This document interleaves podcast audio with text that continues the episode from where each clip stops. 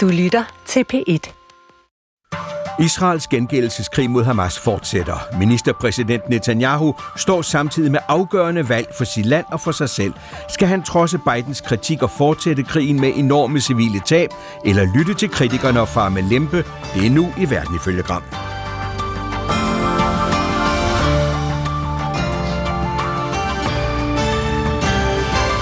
The lesson is that you can only win Lektien er, at man kun kan vinde en krig i byområder ved at beskytte de civile.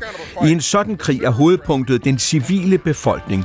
Men driver du de civile i armene på fjenden, har du udskiftet en taktisk sejr med et strategisk nederlag sagde USA's forsvarsminister Lloyd Austin forleden i en klar advarsel til israelerne.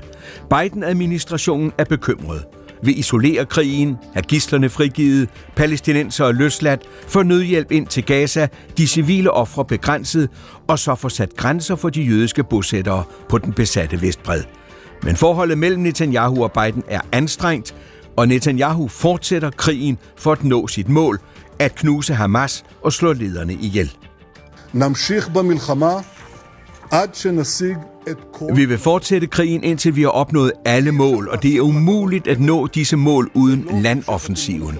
Og landoffensiven har været nødvendigt for at skaffe de resultater, vi har set indtil nu, og den er nødvendigt for at skabe flere resultater i fremtiden.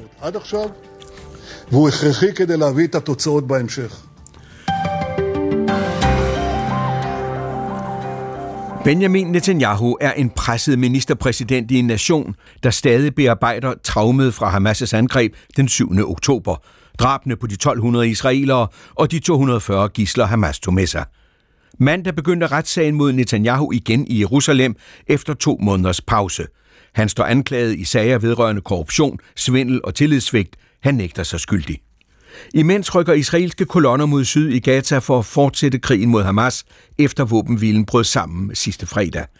De civile tabstal vokser igen, ligesom international bekymring over og kritik af den israelske krigsførelse.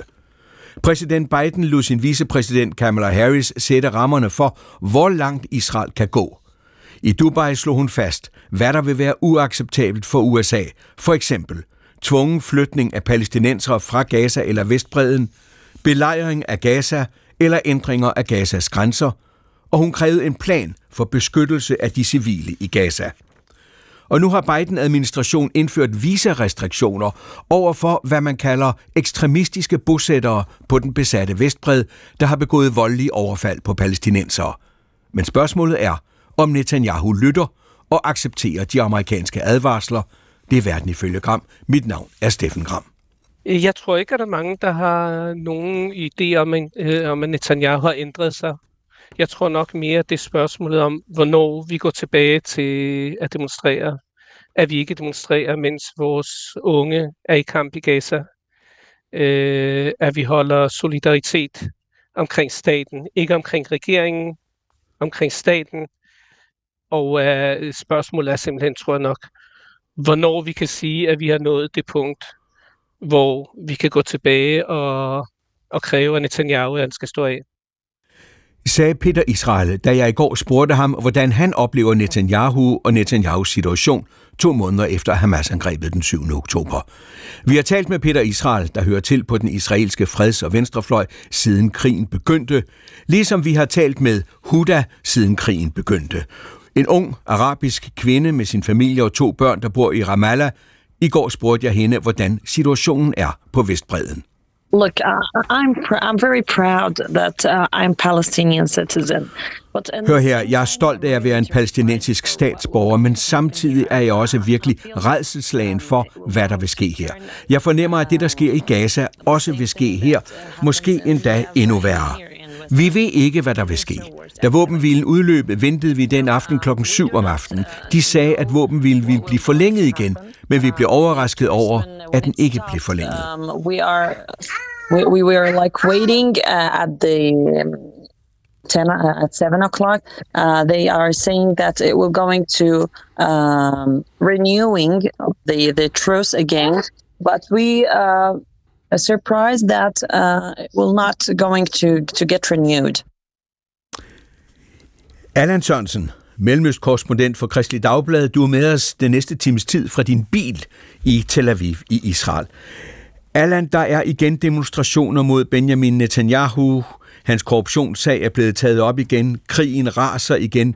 Hvad er det for nogle beslutninger, Netanyahu skal tage nu, når det handler om, hvordan krigen skal fortsætte?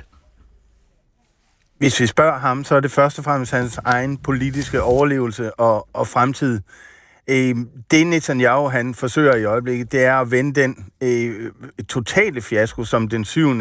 oktober markerede for Israel. Altså at vende det til sin egen politiske vinding. Forstået på den måde, at øh, Netanyahu håber på dels at kunne bevare sin egen øh, regering, øh, de 64 mandater, han har ud af 120, og holde den intakt, øh, mens krigen kører, men også at plukke nogle øh, øh, små præmier eller øh, små sejre hen ad vejen, som for eksempel lørdag aften, da han talte til befolkningen. Øh, han holdt en, en, en kort tale, men nåede at sige jeg 64 gange. Altså, jeg har befriet øh, gisterne. Jeg har øh, beordret øh, det og det, og jeg og jeg og jeg. Netanyahu tænker kun på sig selv, øh, ifølge mange israelere, også efter min analyse. Og det han prøver på, det er at stille sig i en favorabel position, altså at bruge krigen til at, til at få nogle små vindinger, som kan holde ham politisk ovenvande, øh, når krigen den er slut. Og Martin Krasnik, chefredaktør på Weekendavisen, hvad har den krig, der nu raser i Gaza, og måden den bliver ført på, hvad har det gjort ved Israels standing ude i verden? Øhm, altså, man kan sige, blandt dem, der i forvejen var meget kritiske over for, for Israel, der har det jo kun gjort situationen værre. Og, øh, og i forhold til sådan den, øh, den hvad skal man kalde det, globale offentlighed, der har Israel jo, øh, eller er Israel jo i færd ved at, at miste en, øh, sympatien i en grad, så det begynder at blive problematisk, øh, også for Israels nærmeste allierede øh, med amerikanerne i spidsen. Altså, og det er simpelthen jo helt entydigt et spørgsmål om antallet af civile ofre i Gaza. Fordi det er så voldsomt, og det er så også, også massivt, og fordi at de sociale medier jo rapporterer direkte fra fra situationen i Gaza fra time til time, lige ned i folks øh, telefoner over hele verden. Så det er, altså, det er jo øh, meget, meget markant, og det er jo det, Benjamin Netanyahu er, er op imod. Og jeg er fuldstændig enig med, med Allan. Øh, Netanyahu gør det, han altid har gjort. Han tager simpelthen tingene fra dag til dag, fra uge til uge. Det handler om hans egen overlevelse. Det er det vand, han svømmer i. Det er det, han manøvrerer i. Og der er det, så han, han, han lige ser på, øh, hvornår er det, øh, hvor lang tid kan han blive ved? Mm. Hvor lang tid kan han blive ved med den her meget kortsigtede strategi, han har lige nu, og hvornår bliver han nødt til at skifte kurs? Og det handler udelukkende om, om ham selv og hans egen overlevelse. Og Sten Rønning, professor i krigsstudier, forfatter og direktør for Dansk Institut for Avancerede Studier på Syddansk Universitet. Sten, krigen i Gaza har allerede nu fået betydelige politiske, storpolitiske konsekvenser. Den udsoning i Mellemøstregionen, der var på vej at gå i stå, store dele af det, vi kalder det globale syd, reagerer mod Israel og dermed også mod USA. Tilliden til FN forsvinder. Hvordan ser du de konsekvenser udvikle sig nu? Altså, vi står med en, øh, en krigssituation og en politisk polarisering, som øh, vi ikke har et, øh, en ramme for at håndtere. Øh, og det kan man også se, altså de, de tonegivende aktører, de, de har ikke en, en køreplan for, hvordan de skal håndtere den her situation, og det hænger sammen med, at vi har egentlig, det her er egentlig kulmination på, det, det er nederlaget for et, øh, et, øh, et spor øh, ind i en stabilisering i regionen, som handlede om, at Israel og de arabiske stater øh, kunne ved at lave nogle deals med hinanden, kunne normalisere og modernisere regionen og deres relationer, og ligesom komme ud af et konfliktspor. Men det var uden palæstinenserne. Det handlede om Israel og de arabiske stater, og det, det, det var en trend, vi har set siden 2010'erne, øh, især under Trump-administrationen. Det paradigme, det, det, den ramme er nu væltet endegyldigt, fordi det her det handler om palæstinenserne. Øhm, og øhm, så begynder vi at genopleve tanken om, at vi skal have en tostatsløsning. Men der er ingen af de lokale parter, Israel og palæstinenserne, som ønsker en tostatsløsning, øh, i hvert fald ikke på en måde, der er kompatibel med hinanden. Der er flere store magter, der er rykket ind, Kina, Rusland, og der er, øh, som du siger, øh, øh et, øh, et voldsom modstand fra det globale syd. Så vi står egentlig med en øh, meget svær konfliktsituation og øh, skal starte helt forfra i at tænke, hvordan stabiliserer man relationerne. Så tag, lad os tage bestik af, hvor og hvordan krigen nu rammer det sydlige Gaza, efter krigen i det nordlige Gaza har kostet omkring 15.000 palæstinenser livet. De israelske styrker, Allan øh, Sørensen, er begyndt deres angreb på det sydlige Gaza. De har angrebet øh, Gazas næststørste by, Khan Yunis. Øh, der er nærkampe mellem israelske soldater og Hamas. Israelerne ser ud til at rykke mod grænsebyen til Ægypten og Rafah, og den israelske over, øh, øverstkommanderende for området taler om de hårdeste kampe siden landoffensiven begyndte. Hvad fortæller det dig om situationen? Ja, det er rigtigt. Øh, alle i Israel taler om, at det her er de hårdeste kampe, og det tror jeg, øh, det tror jeg også roligt, vi kan sige. Øh, både fordi der er nærkampe mellem israelske soldater og, og Hamas, men også de virkelig, virkelig intense luftbombardementer mod øh, Khan Yunis. Øh, og det er jo en... Øh, altså, det skaber jo en, en virkelig, virkelig vanskelig øh, humanitær øh, situation, fordi i starten af krigen, der bad Israel øh, Gazas civilbefolkning om at rykke sydpå. Det gjorde de også i stor stil. Omkring en, en million rykkede sydpå. Øh, og nu opholder de sig i de områder, hvor der er kampe. Og det har Israel så inddelt i små øh, firkantede, øh, altså på et kort har de, har de lavet nogle firkanter, øh, som er, ifølge Israel skal være sikre områder, og der beder de så befolkningen om at bevæge sig ud. Men der er jo ingen tvivl om, at øh, Khan Yunis for eksempel, som bliver ja. bombet intenst, er ikke blevet tømt for civile. Der er mm. stadigvæk masser af civile, der opholder sig inde i Khan Yunis. Men Allan, de, små, de kort, som israelerne har sendt ud, med de små øh, kvadrater, øh, og så kan man kode sig vej for at vide, hvor man er, og så skal man gå derhen. Ved du, om de fungerer? Jeg ved, at nogle af dem fungerer. Øh, jeg har set billeder fra Rafah, altså i det sydlige Gaza. Jeg har også talt med en person, i går talte med en person, øh, en palæstinenser, der opholder sig i Rafah, og han er i et af de der kvadrater, der opholder han sig med sin familie, og indtil videre er der ikke faldt øh, bomber der, og, og området er ikke blevet angrebet. Og det tager jeg som en, et, et udtryk for, at i hvert fald indtil videre, men vi kan jo aldrig vide, hvad der sker, men indtil videre, der, der fungerer det kvadrat, som han opholder sig i, hvis man kan sige det sådan. Og du var selv inde på spørgsmålet om den civile øh, population. Altså over en million er flygtet fra nord derned til Khan Yunis og længere ned mod Rafah. Øh, og de er nu blevet bedt om at gå disse steder hen, det der lille kvadrat, de har fået at vide, øh, der vil være sikkert for dem. Hvor mange af dem, hvordan er situationen for den civile population? Øh, den er jo øh, altså virkelig øh, kaotisk, fordi øh, mange af dem, der opholder sig inde i Khan Yunis, kan ikke komme ud af byen. De er bange, fordi der er kampe, der, der er israelske bombardementer, og måske betyder de, øh, eller det betyder, at de tager en beslutning om, okay, så bliver vi og håber på, at vi ikke bliver ramt inde i byen.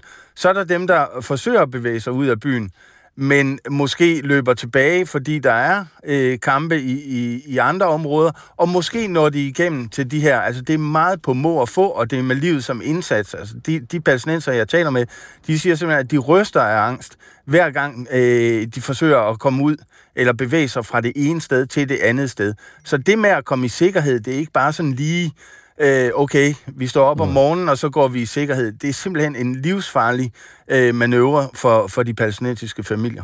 Martin Krasnik, hvad er det Netanyahu og hans, øh, og hans militær, hvad er det, de vil opnå med den, det her næste, øh, den næste del af offensiven ind? Efter man har taget nord, det nordlige Gaza, så går man så i gang med det sydlige. Altså, der, der, der mener jeg jo, at man, man skal tro på det, de faktisk øh, siger, og det er jo, at at øh, eliminere øh, Hamas, og dermed ment at, at eliminere så meget af Hamas' øh, politiske og, og, så, og fysiske infrastruktur. Øh, Øh, og det kan man jo se, at man, øh, man øh, rammer øh, altså, hvad det, hvad det, øh, Gazas øh, officielle institutioner, øh, regeringsbygninger osv., og, og så går man samtidig efter tunnelerne. Det er det ene.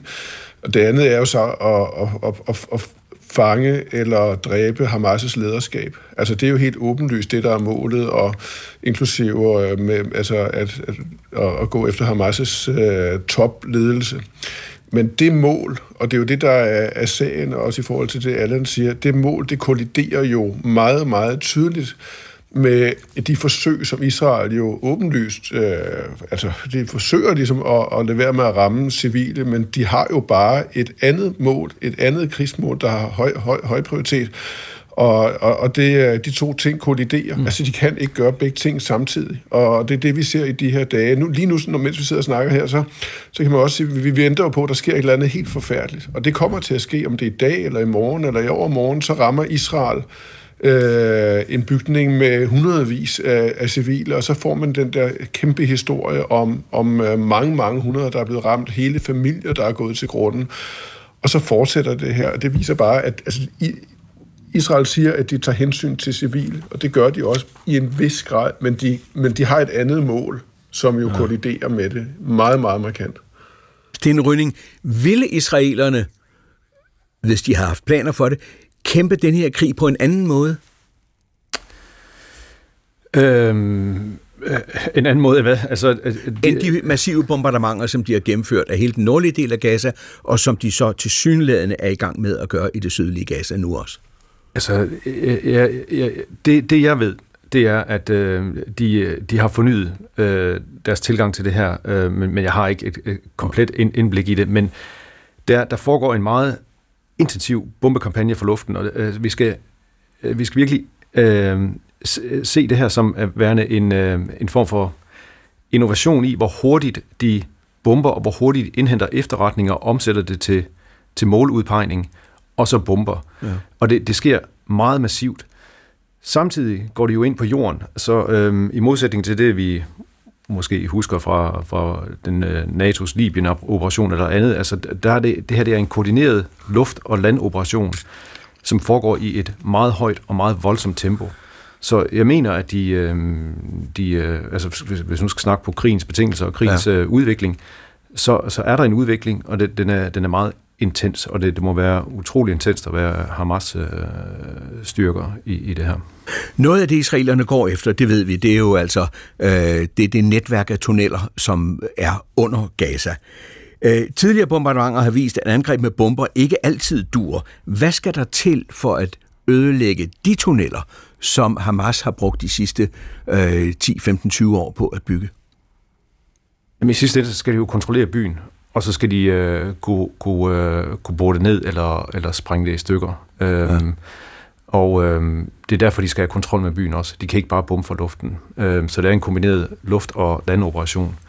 Øh, noget af det, der er, altså man, man, skal, man, skal, man skal kigge på her, det, det er, hvordan øh, israelerne bruger kunstig, kunstig intelligens til at accelerere deres operationelle tempo. Hvordan gør de det? Øh, ja, men det er jo, det er jo spørgsmål. Men altså, de har jo nogle, øh, nogle kommandosystemer, som gør, at, at alle de data, de indhenter fra, fra slagmarken, altså de efterretninger og de, øh, de overvågninger og øh, den, øh, den, øh, den øh, elektroniske overvågning, de har, øh, menneskelige kilder, kommer ind i et system, som reagerer utrolig hurtigt, og som via kunstig intelligens samler det her til måludpegning. Altså, de har nogle markører for, hvad kunne det tyde på, at her er, det, her er Hamas. Og så øh, har de altså et, øh, det, det går utrolig hurtigt, og de, gør, de forfølger det meget massivt. Ja. Øh, og så følger de op øh, med, med, med landoperationer. Sten Rønning, kan de også sige, her er gislerne? For der sidder stadigvæk halvanden hundrede gisler hos dem. Det, hos har, det har jeg ikke øh, noget insider på. Altså, jeg, jeg ved ikke, om de ved, hvor, hvor de er. Øh, det ved jeg ikke. Martin Krasnik, hvad vil der ske med, med gislerne, hvis det er, at man for alvor går i clinch med at få øh, elimineret tunnelerne? Man taler om, at der er forskellige måder, man kan gøre det på. Man kan smide røgbomber ned og så holder man øje med, om der kommer røg op andre steder i det nabolag, hvor man har sendt røgbomber ned. Der er også dem, der taler om, at man har brugt vand fra havet. Man hælder simpelthen vand ind i tunnelsystemet og ser, hvad der sker. Hvad gør det ved hele situationen omkring gislerne? altså, det, det, er, det, altså, det er jo Israel den helt store joker, og det øh, er der jo ikke nogen, der ved. Altså, Netanyahus Og regeringens fortælling har jo været, at det netop var det militære pres fra luften og på landjorden i det nordlige Gaza, der, altså, der fik Hamas til, til sidst at, at gå med til at løs, løslade uh, gisler. Øh, og det, altså, det, er jo, det er jo det, det, det, kan, det kan jeg simpelthen ikke sige, om er rigtigt eller forkert. Øh, det kan være, at Allan kan hjælpe lidt der, men det er jo helt åbenlyst, at spørgsmålet om gisler er en politisk, øh, en meget, meget vanskelig politisk øh, ting i, i Israel. Øh, gisler, gislernes familier er rasende på Netanyahu. De mm. nægter at mødes med ham. De udsender den ene deklaration efter den anden øh, mod ham, fordi det er så åbenlyst, at gislernes skæbne ikke har været absolut første prioritet fra starten af. Øh, og det, og det, det igen, det er, det er de jo stadigvæk ikke. Altså, det er, det, det er de stadigvæk ikke. Det første prioritet, det er at gøre Hamas ude af stand til at genindtage øh, lederskabet i Gazastriben. Ja. Altså ved at smadre deres infrastruktur og dræbe deres ledere og så mange soldater som eller folk som muligt. Og den første prioritet, den skubber andre, for eksempel hensynet til palæstinensiske civile eller hensyn til gislerne længere ned på listen.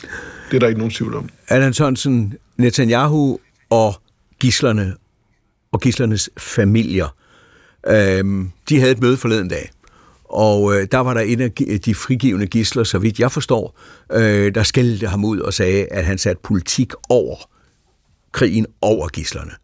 Hvordan er stemningen omkring hele det problem i Israel? Den er meget, meget hård øh, mod Netanyahu. Altså, det er ikke kun gisselfamilierne og de pårørende, øh, der skiller regeringen ud med rette, kan man sige, fordi regeringen ikke melder klart ud, hvad, hvad deres prioriteter er.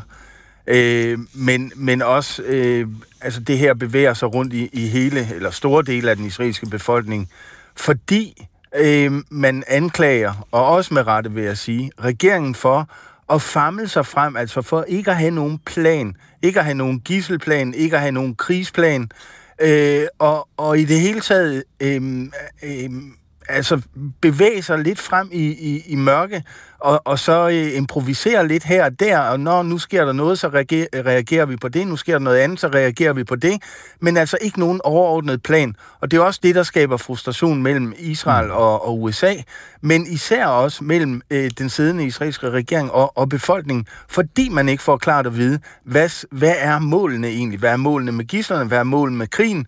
Hvad skal der ske i Gaza bagefter? Og så videre og så videre. Der er så mange ubesvarede spørgsmål, og Netanyahu glider udenom, øh, hele tiden. Altså hver gang de her spørgsmål, de, de stilles, så glider han udenom.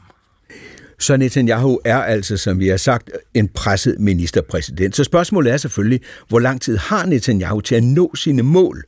Amerikanerne har advaret israelerne mod fortsat at bombe de civile mål, men spørgsmålet er, om Netanyahu lytter til Biden-administrationens advarsler. Jakob Vente Larsen fortæller om, hvordan det amerikanske israelske folk har ud, øh, forhold har udviklet sig under krigen. Under hele krigen har USA's præsident Biden stået solidt på Israels side. I want you to know you're not alone. You are not alone. Biden kom i dag på lynvisit i Israel, kort efter Hamas' angreb den 7. oktober, med ros til israelerne. Their courage, their commitment, their bravery is, uh, is stunning. Men i takt med, at Israel har lagt mere og mere af Gaza i ruiner, lyder der nu klare opfordringer fra blandt andet udenrigsminister Antony Blinken om at beskytte de civile. I made clear that after the pause, it was imperative that Israel put in place clear protections for civilians uh, og amerikanerne siger, de mener det alvorligt. It's very, very important. Men forløbig har Netanyahu ingen planer om at skrue tempoet ned. אני רוצה להיות ברור. Jeg ønsker at være helt klar. Krigen fortsætter, krigen fortsætter. Vi fortsætter, indtil vi har nået alle vores mål. Frigivelse af gislerne, udslettelse af Hamas, og at Gaza ikke længere kan være en trussel, siger han. Faktisk mener Netanyahu's regering heller ikke, at det er så slemt i Gaza. Regeringsrådgiver Mark Regev siger, at dødstallene, der kommer fra det Hamas-kontrollerede sundhedsministerium, nok er overdrevne. Og sammenligner man med, hvad USA og andre gjorde mod islamisk stat, så har Israel været tilbageholdende, siger han. That actually we, we, we have succeeded uh, through our measures to keep the level of civilian casualties very, very low. Så hvor længe vil Bidens stålfaste støtte til Israel og Netanyahu fortsætte? I 2014 sagde Biden, at han og Netanyahu, trods mange kontroverser, havde været venner i 30 år. Men at han ikke var enig med Netanyahu om noget som helst. I said, baby, I don't agree with the damn thing you say, but I love you.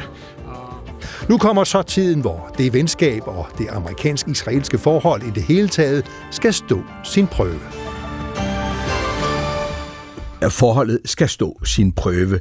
Martin Krasnik, øh, amerikanerne slår igen og igen fast, at Israel havde ret til og pligt til at forsvare sig efter angrebet den 7. oktober, men der er også stærke holdninger og mange argumenter for, at israelerne er gået for langt, når man lytter til øh, den amerikanske debat, som jo øh, på mange niveauer er ny. Der er folk i Udenrigsministeriet, der protesterer. Vi ved, at der er intens debat inde i det, inde i det hvide hus. Oplever du en splittelse i den demokratiske administration over den her Gaza-krig? Jamen helt klart. Altså det er jo øh, kulminationen på noget, der har været i gang i mange år, øh, som er drevet af, af, for, af forskellige ting. Altså et generationsskifte, hvor, øh, hvor den tidligere ældre øh, generation af demokratiske politikere og aktivister har været sådan, øh, altså har været meget, meget markant pro-Israel. Øh, faktisk har det været sådan, at man har opfattet demokraterne som det, det, det parti, der var tættest på israelerne, og republikanerne, som var mere kritiske. Øh, amerikanske jøder stemte traditionelt, og stemmer også overvejende stadigvæk, helt overvejende demokratisk. Øh, der har været et tæt forhold mellem det demokratiske parti og pro-israelske institutioner og lobbygrupper. Så på den måde, så, øh, så er det, der sker lige nu, et brud, og som sagt har det været undervejs længe. Øh, det bliver drevet af et øh, generationsskifte, og også den identitetspolitik, som øh, jo har skiftet fokus øh, på at se Israel som, som et, øh, som et, et, et, øh, et vestligt demokrati, der øh, på grund af den altså historien og 2. verdenskrig og, og så videre kræver en særlig form for opmærksomhed og beskyttelse til at være en, øh, en anden form for kolonialistisk repræsentant for et undertrykkende vestligt regime i øh, globalt set. Og det skifte ser man meget tydeligt nu. Det foregår på universiteterne, som jo også er venstreorienteret og tæt på det demokratiske parti. Det foregår, som du sagde, helt ind i kongressen, øh, og det foregår blandt, øh, blandt vælgerne. Og det her, det, altså, og det er klart, at lige nu så kommer det til udtryk meget, meget voldsomt, øh, men det har været undervejs længe. Øh, har det og noget... det, det handler om Ja, jeg siger bare, det handler, ja. det handler igen meget konkret om antallet af civile ofre i, i, i, på den palæstinensiske side, men, men, men strukturelt er det noget, der har været på vej meget lang tid. Det som Peter Israel, som vi jo taler med hver eneste gang, vi har et program om, en bor i, ude på landet i, i Selviser, som man siger, han taler om solidaritet med staten, men ikke med regeringen. Øh, Jamen det er jo, det er jo øh, det, på en måde er det jo også næsten en banalitet, fordi selvfølgelig skal man kunne adskille de to ting. Altså, men kan man det? Selv. Er der mange? Ja, altså, det er jo svært. I, ja. Altså, det er jo, altså, jeg vil sige, at, at altså, det, det, altså, når, når, når der er krig, og, der er, og Israel er blevet ramt af sådan et terrorangreb, som, som skete den 7. oktober, så er det klart, så, så retter sympatien sig jo for mange som mod staten og statens eksistens og Israels overlevelse som sådan, Israels situation som sådan. Øh, men vi skal jo bare huske, at for to måneder siden, så, altså før den 7. oktober, der var den israelske regering den historisk mest upopulære ja. øh, regering internationalt set. Der var et iskoldt forhold mellem Biden og Netanyahu. Han var nærmest persona non grata i vestlige hovedsteder. Altså, det, du skal bare huske, at det, det er den mand, der modtager og modtog de vestlige støtteerklæringer og officielle besøg til Jerusalem efter den 7. oktober, mm. som næsten alle af Israels tætteste allierede helst så forsvinde. Ja. Altså, det er, det er en ekstrem upopulær, globalt set, øh, israelsk regering. Sten Rønning, hvad gør de her diskussioner, der virkelig pågår i USA, øh, både, som Martin siger, på, øh, på universiteterne, men også langt ind i administrationen, også helt ind i de hvide hus. Hvad gør de ved den amerikanske vilje til at støtte Netanyahus Israel? Mm, altså generelt så er USA inde i en, øh, i en periode, hvor de har svært ved at sætte strategiske prioriteter, og øh, de konflikter, der er i verden, Ukraine, øh, Taiwan øh, og nu Israel, øh, de river ned igennem den, det amerikanske politiske system, og gør, at øh, amerikanerne kan ikke samle sig. Øh, og vi, øh, øh, vi ser, altså, hvordan, øh, øh, som vi lige har hørt, at præsident Biden prøver at samle øh, sit land bag en, en, en støtte til Israel, men oplever så, at det bliver revet i stykker, og vi ser nu, hvordan Biden holder fast i, at han skal støtte Israel offentligt, mens alle hans, øh, alle hans øh, højre hænder i administrationen, de begynder at blive langt mere kritiske over for Israel. Altså, så han går en balancegang. Og det ser vi også, øh, altså, hvordan USA, øh, de kan ikke vedtage støttepakker til, til Ukraine, og de er, de er splittet omkring, hvor meget de skal støtte øh, Taiwan og gå op imod Kina.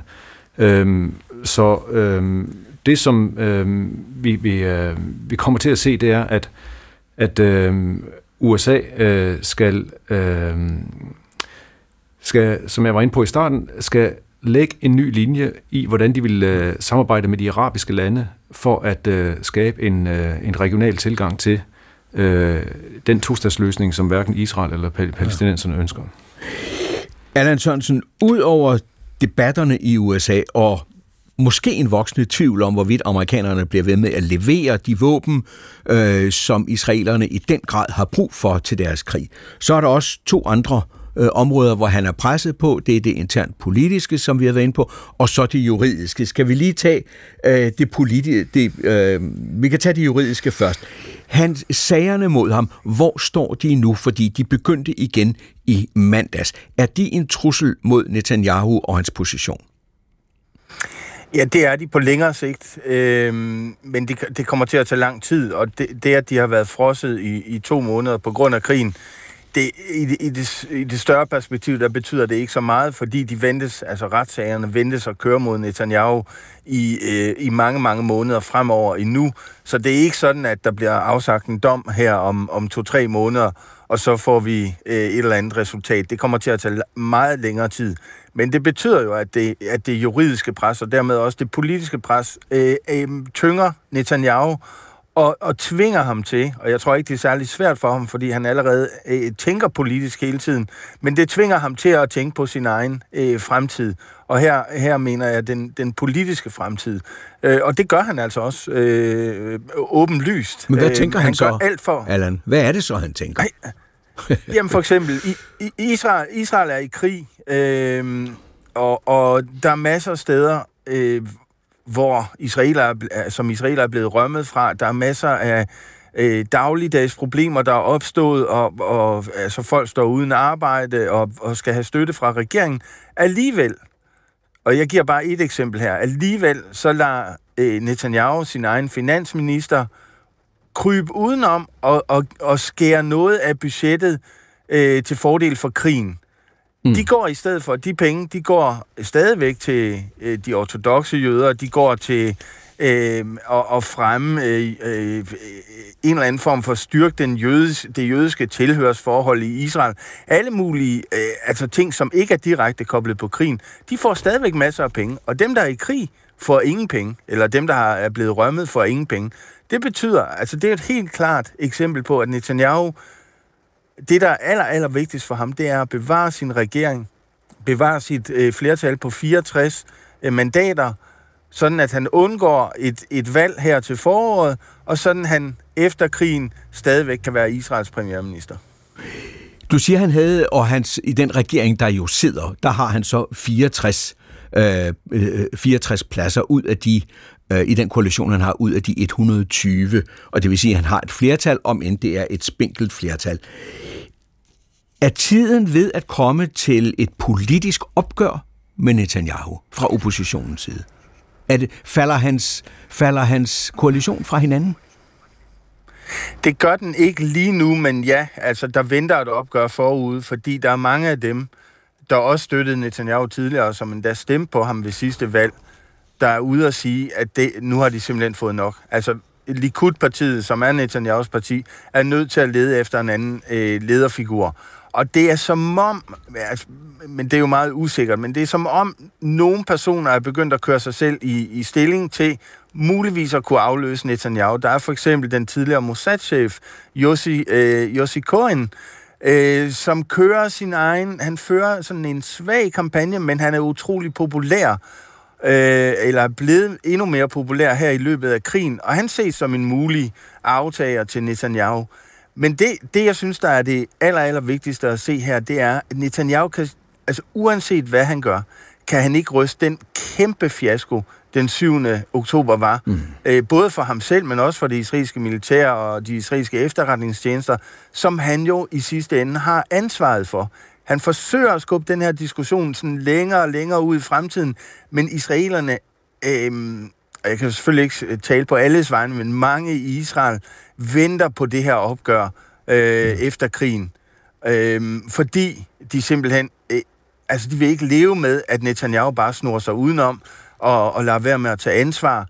Han skal kræves, altså, øh, kræ, altså det, det vil simpelthen blive krævet, at han, at han stiller sig øh, og, og tager ansvar i den her øh, situation. Og det var jo en kæmpe fiasko. Martin Krasnik, ser du en Netanyahu, der går, og det politiske pendul svinger tilbage til, hvad skal vi sige, en, en centrum-centrum-venstre-regering, der bygger på nogle andre værdier, end det Netanyahu har bygget sin måde at styre Israel på? Altså, det, det, det bliver man i hvert fald nødt til at tro på, hvis man skal være en lille smule, altså holde øh, optimismen bare en lille smule uh, intakt. Uh, og jeg, jeg tror også, det er rigtigt. Altså, det, der skete den 7. oktober, var jo et, ikke bare et slag mod Netanyahu, men et slag mod hele den politiske filosofi, han har. Altså Netanyahuisme, altså en forestilling om, at man kunne holde Israels sikkerhed ved at holde palæstinenserne i skak på den ene side det palæstinensiske selvstyre med en eller anden form for meget overfladisk sikkerheds- og politisk samarbejde, men alligevel konstant underminerer øh, selvstyret med bosættelser og pres og alle mulige øh, ensidige beslutninger fra Israels side. Og på den anden side holde Hamas i skak ved, øh, ved at øh, ved hver andet eller tredje år have sådan en konflikt, hvor man ligesom slår Hamas ned og sørger for, at de alligevel ikke vokser så stærke og eller stærkere, og, og en tro på, at Hamas egentlig ikke ønsker den store kon- øh, konfrontation, som mm. vi ser nu. Det gjorde de så. Et kæmpe nederlag for den politiske holdning, eller den analyse af Israels situation. Og det betyder også, at man kan sgu ikke rigtig skrue tiden tilbage til før 7. oktober, øh, øh, uden bare at ende i samme situation igen. Og det, øh, det ved, det ved øh, man på centrum, øh, venstrefløjen, det ved man på fredsfløjen, og det ved man måske også i dele af Likud-partiet. Det kan man i hvert fald håbe. Den koalition, Netanyahu har haft de sidste par år med det yderste højre, det ekstremistiske højre, den, den har jo ført til den situation, vi ser i dag. Og det opgør, den venter Israel på at få. Og det er et meget stort opgør, for det involverer også spørgsmålet om Vestbreden og bosættelserne. Og en ting, man lige skal lægge mærke til de sidste par dage, du nævnte det selv, uh, Steffen, lige før. Ja. Uh, amerikanerne har indført et, et, uh, altså sanktioner, rejsesanktioner mod uh, bosættelser, der er blevet uh, kendt skyldige i vold mod palæstinenser. Ja. Og det er et meget, meget lille skridt. Det har ikke nogen rigtig praktisk betydning for dem. De, rejser, de klarer sig nok uden at rejse til, til USA eller andre steder. Men det er et klart signal til Israel om, at der skal ske noget på den front. Der skal ske noget med bosættelserne. Og det, og det skal der også hvis man overhovedet vil gøre sig nogen forhåbninger om at, at nå en eller anden form for stabilitet med, med, med palæstinenserne. Og, den, og så snart det pres kommer, så snart der kommer krav om at bevæge sig fremad i forhandlinger om, med palæstinenserne om blandt andet bosættelser, så falder den her regering. Mm. Altså, den falder så snart der kommer den mindste indrømmelse over for palæstinenserne. Og det er det, man venter på. Skulle nogen være i tvivl, så er det Verden ifølge Gram, I lytter til. Mine gæster i dag, hvor vi taler om Netanyahu og den israelske regering her, mens Israel er i krig. Mine gæster er Allan Sørensen, mellemøstkorrespondent for Kristelig Dagblad og forfatter. Du har læst mellemøststudier på det hebraiske universitet i Jerusalem og er specialist i samfundsforhold i regionen. Du er med os i dag øh, fra din bil i Tel Aviv. Martin Krasnik, ansvarshavende chefredaktør på Weekendavisen og forfatter. Du er uddannet fra blandt andet Hebrew University og London School of Economics.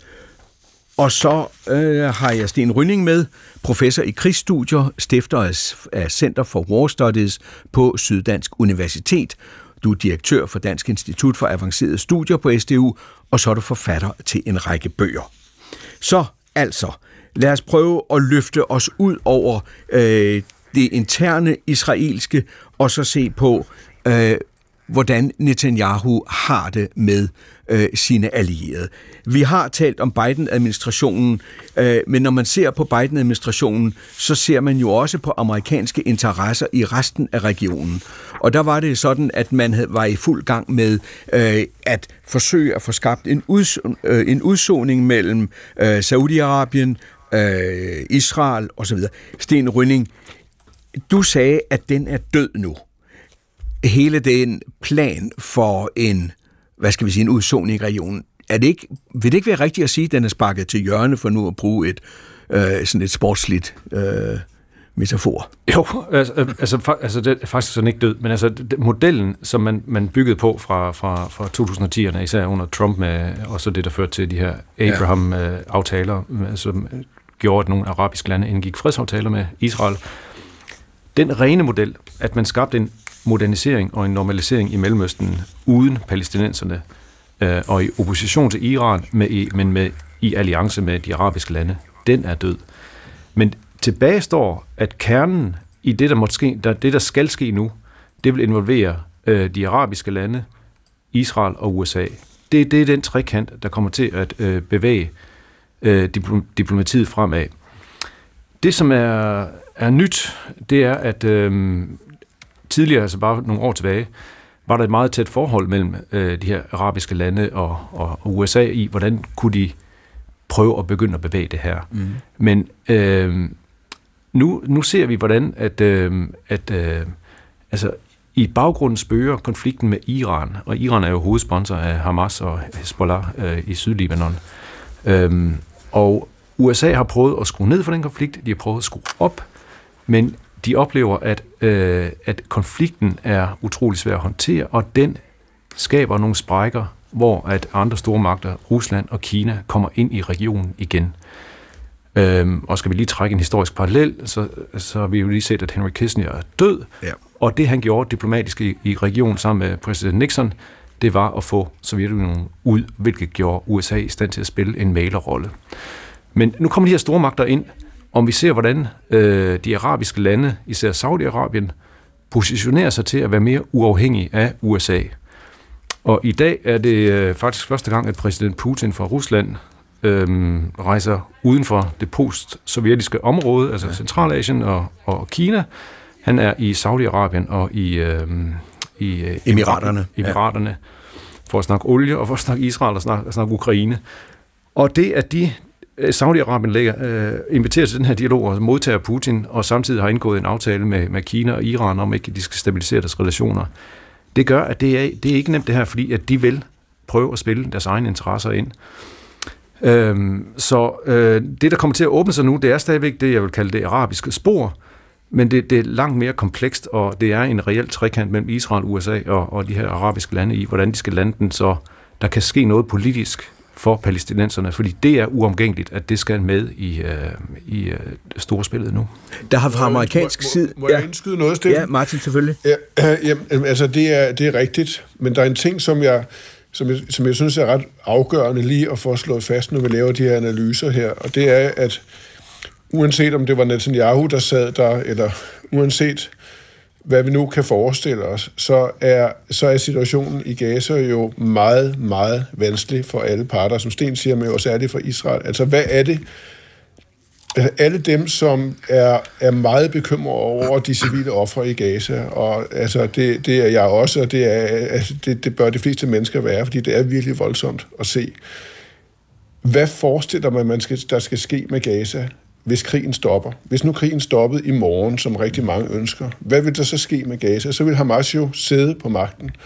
Så vil øh, genopbygningen af Gaza ske gennem øh, Hamas, så vil vi i virkeligheden være tilbage til nogenlunde tilsvarende situation, som efter de mange andre konflikter mellem Israel og Hamas, der har været siden 2007. Og hvad så? Hvad gør man så? Øh, det, spørgsmål, det, det spørgsmål er der ikke rigtig nogen, der kan svare på. Altså heller ikke dem, der er allermest kritiske over for Netanyahu. Og, og det kan jeg faktisk heller ikke. Og, og det, det mest problematiske er jo, at, at det kan den israelske regering faktisk heller ikke. Men samtidig har vi lige oplevet, hørt, at øh, Benjamin Netanyahu har været ude at sige, at enhver uden, fra, udefra kommende militærstyrke, der skal opretholde en form for sikkerhed i, Gamma, øh, i, i, i Gaza, øh, kan, er uacceptabelt for Israel. Hvis det er tilfældet, Sten Rydning, hvad så? Jamen, altså, lad mig lige starte et andet sted. Altså, det, vi ja. ved, det vi ved, det er, at øh, hvis ikke de arabiske lande går ind og bliver aktive spillere i at øh, skal vi sige, rekonstruere den palæstinensiske bevægelse, den palæstinensiske autoritet, og kon, som rummer konflikten mellem Fatah, som sidder på Vestbreden, og Hamas på, i Gaza.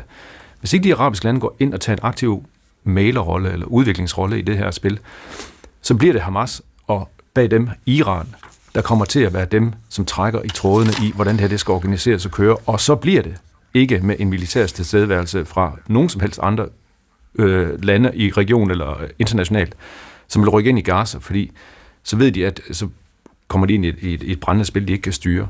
Og så vil det være Israel, der på en eller anden måde prøver at styre sikkerheden i Gaza med øh, en eller anden form for politisk øh, fin blad ovenpå.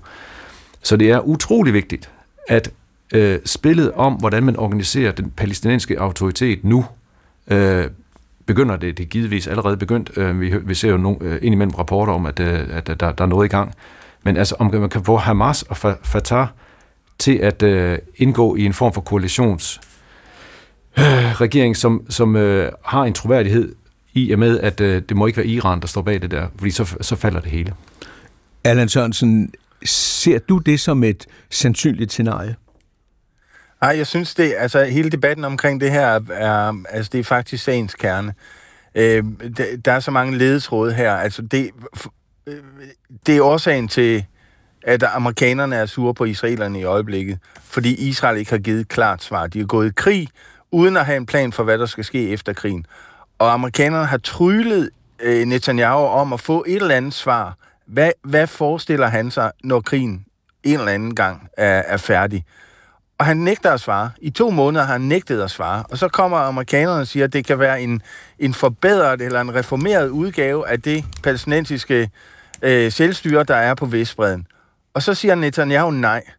Og så sagde øh, Anthony Blinken, da han var her i sidste uge, jamen så må du jo komme med et alternativ. Og det kan Netanyahu ikke. Fordi, og, og det, det synes jeg er vigtigt at få ind her, israelerne stoler heller ikke på det amerikanske engagement. Amerikanerne vil, vil have krigen afsluttet, de vil have de civile tabstal ned, men de vil ikke rigtig engagere sig. Og det får israelerne til at være nervøse, fordi uden et massivt amerikansk engagement, der kommer der heller ikke til at ske eh, en eller anden form for eh, reformation af Gaza. Så bliver det sådan en blanding af Fatah, Hamas, et eller andet, som Øh, de andre regionale arabiske lande, Ægypten, Saudi-Arabien især, men også Jordan, som de ikke vil røre ved, fordi de ved, det er en dødsejler fra starten. Øh, øh, men, men viljen samtidig, så er der ikke nogen vilje til virkelig at tage et opgør med, hvad skal det så være øh, for et Gaza, vi skal se fremover. Øh, øh og alle, alle holder sådan nallerne til sig, altså de, de er bange for at stikke, øh, de er bange for at brænde sig på Gaza. Øhm, og det synes jeg, vi ser tydeligt, både fra amerikansk side, fra israelsk side, og også fra den arabiske side.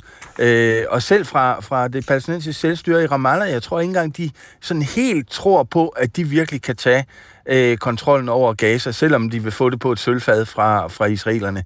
Så vil, der, så vil det ikke kunne lade sig gøre fremover. Og det er virkelig en... Øh, altså, øh, altså det, det er et kæmpe spørgsmål, men som alle øh, undlader at svare lige i øjeblikket. Betyder det så ikke, Sten Rønning, at, der, at det er dem, der sidder på det, det er dem, der øh, arver det, og det vil sige israelerne? Jo, det, det, det, bliver, det bliver resultatet, hvis ikke der sker noget diplomatisk. Øh, og øh, jeg synes også, jeg ser Netanyahu tale om, at, at han vil opretholde en tilstedeværelse, og der, ja. der vil komme en anden politisk forlængelse af det. Øh, og det ligger helt naturligt i forlængelse af den måde, han kører krigen på. Og der kan man jo sige, øh, øh, jeg er helt enig med det, der, der i øvrigt bliver sagt, altså man kan sige, at, at det, der sker for Netanyahu, Netanyahu, det er, at krigen kommer til at styre hans politik. Og det er jo, det er jo et politisk nederlag.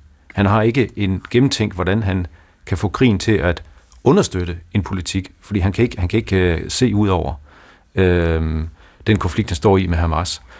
Og, og det, altså det, er, det er utrolig vanskeligt. Øh, altså vi snakker om, at øh, det er det er i hvert fald øh, øh 15 år Hamas-styre, der skal gøres op med.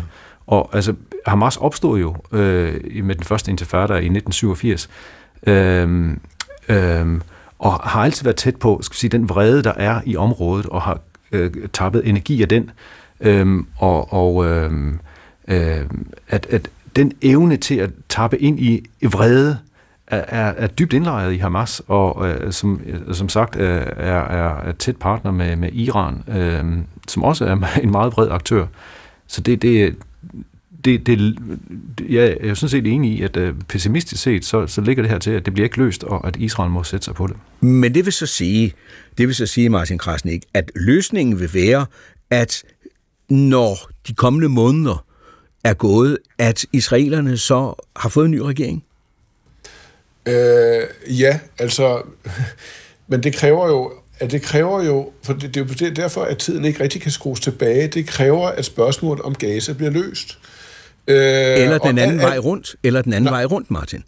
Ja, men den anden vej rundt er, at det har man forsøgt på alle mulige måder gennem de sidste 20 år. Altså, Dem. hvis man nu får forestiller sig, at der kommer en, en ny israelsk regering med et, altså styret af centrum, øh, centrum venstrefløjen, som siger, okay, nu tager vi os simpelthen gevaldigt sammen og forsøger at få løst det her elendige problem med palæstinenserne, som vi ikke har fået løst overhovedet siden 1948. For det er der, det hele starter jo. Altså, det er jo en 100-årskrig, det her. Det er en konflikt mellem jøder eller israelere og araber og palæstinenser om et meget lille stykke land. Så siger den nye regering, okay, nu forsøger vi med en fredsproces, vi begynder at forhandle om bosættelserne, vi forhandler om Jerusalem, alt det der Oslo-processen om igen. Hver gang det er sket, så har Hamas jo gået ind og, og lavet målrettet terrorangreb mod Israel og forpurret kompromisviljen blandt israelerne. Altså det er sket den ene gang, den anden gang, den tredje gang, den fjerde gang, og det kommer til at ske igen. Så det kommer til at hænge sammen.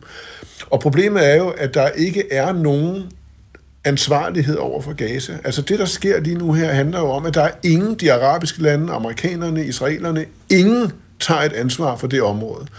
Og når folk sidder på hænderne lige nu, så er det jo netop fordi, at man afventer, hvordan kommer den her krig til at gå? Hvad gør Israel? Ja. Hvad gør palæstinenserne? Der er ingen, der tager et ansvar. Martin, jeg skal lige... Og derfor, jeg, jeg bare sige, at det ja. mest sandsynlige, det er, at det ja. ender, som det plejer desværre, at Israel nu med en meget mere massiv militær kampagne, ender med at trække sig og lave en eller anden form for sikkerhedszone, som de siger, ja. de vil, og trække sig og overlade det igen til Hamas og en international henovervridende uansvarlighed, hvor man så kan sidde tilbage og kritisere Israel for, at det går af helvede til det hele. Helt altså, det er desværre ja. det mest sandsynlige. Ja. helt, helt kort, Allan. Øh, 10-12 sekunder. Er det vejen frem? Er det det, der kommer til at ske? Det, som Martin netop skitserer? Jeg er ikke helt, ja, det, det, jeg tror også, det bærer i den retning. Jeg er ikke særlig optimistisk, fordi jeg tror, ingen løsning er Netanyahus løsning. Øh, sådan har det altid været. Han træder, han træder altid i vandet. Han undgår de store øh, beslutninger. Og i den her ombæring vil han også undgå en, en stor beslutning, fordi, og jeg, øh, altså, hvad, hvad ja. angår Gaza, fordi det vil, det vil få hans regering til at vælte. Og lad mig så vende tilbage til Huda, øh, den arabiske kvinde i Ramallah, som jeg spurgte, hvordan hun gerne ser krigen slutte. Uh, actually, I hope that uh, the, the war will, uh, will end under any... Uh, jeg håber, at krigen vil slutte under alle omstændigheder, fordi den er tab af menneskeliv og tab af bygninger i Gaza, på Vestbreden, ja faktisk også i Israel. Så selvfølgelig er der ikke nogen, der håber, at den fortsætter. Men hvis den slutter, må det være under forhold og vilkår, som Israel faktisk fører ud i livet. Det første, jeg tænker på, er vores land – og jeg håber, at de vil give os vores land tilbage i det mindste områderne før 1967. Grænserne må være åbne, og en international komité bør oprettes for at genopbygge Gaza, for Gaza er virkelig ødelagt. Der er ikke noget liv der. Og lad mig slutte af med Peter Israel i Kadima, som jeg spurgte om, hvordan atmosfæren er i dag i Israel to måneder efter krigen begyndte den choktilstand, vi var i for to måneder siden, den er mere eller mindre forsvundet. Vi er stadigvæk dagligt i chok, hver gang vi hører om, om gislernes situationer, om de fortællinger, gislerne, øh, de løsladte gisler øh, kommer frem med om tortur og, og sult. For, ja, forfærdelige historier, der kommer. Øh, det letter ikke på stemningen. Det er ligesom, man, man skal gøre en ekstra effort for ikke at, ikke at gå i sov hele tiden. Vi har alle sammen bekendte nu, der, der i hæren. Der bliver dagligt meldt om dødsfald i, i krigen, selvfølgelig. Det er ikke nemt for, med stemning, det er ikke nemt på stemningen, men vi gør, hvad vi kan for, for at komme tilbage til vores normale liv og, og normale hverdag så meget som muligt. Ja, specielt for, for at børnene skal føle, at, øh, er en fremtid. Og Allan Sørensen, du som bor dernede og har boet der i mange år, helt kort her til sidst. Hvad er fremtiden? Og mere konflikt er jeg bange for, øh, for at gøre det helt kort. Jeg tror ikke, det bliver løst. Jeg tror heller ikke, øh, med den, det israelske sentiment, der er i øjeblikket, der tror jeg heller ikke, der virkelig vil komme et gennembrud øh, omkring bosættelser på Vestbreden og den, den slags for, forhandlinger, simpelthen fordi israelerne er for skræmte til at, at, at give indrømmelser, og det vil de også være de næste øh, mange år fremover. Og det var dagens Verden ifølge Gram. Tak til mine gæster, Allan Sørensen, Martin Krasnik og Sten Rynning. Jakob Vente Larsen og Josefine Mold Theisen var med i redaktionen af dagens program, og Torsten Christiansen stod for teknikken. Um, vi er tilbage i næste uge med formentlig, hvad skete der på klimakonferencen? Gå på opdagelse i alle DR's podcast og radioprogrammer. I appen DR Lyd.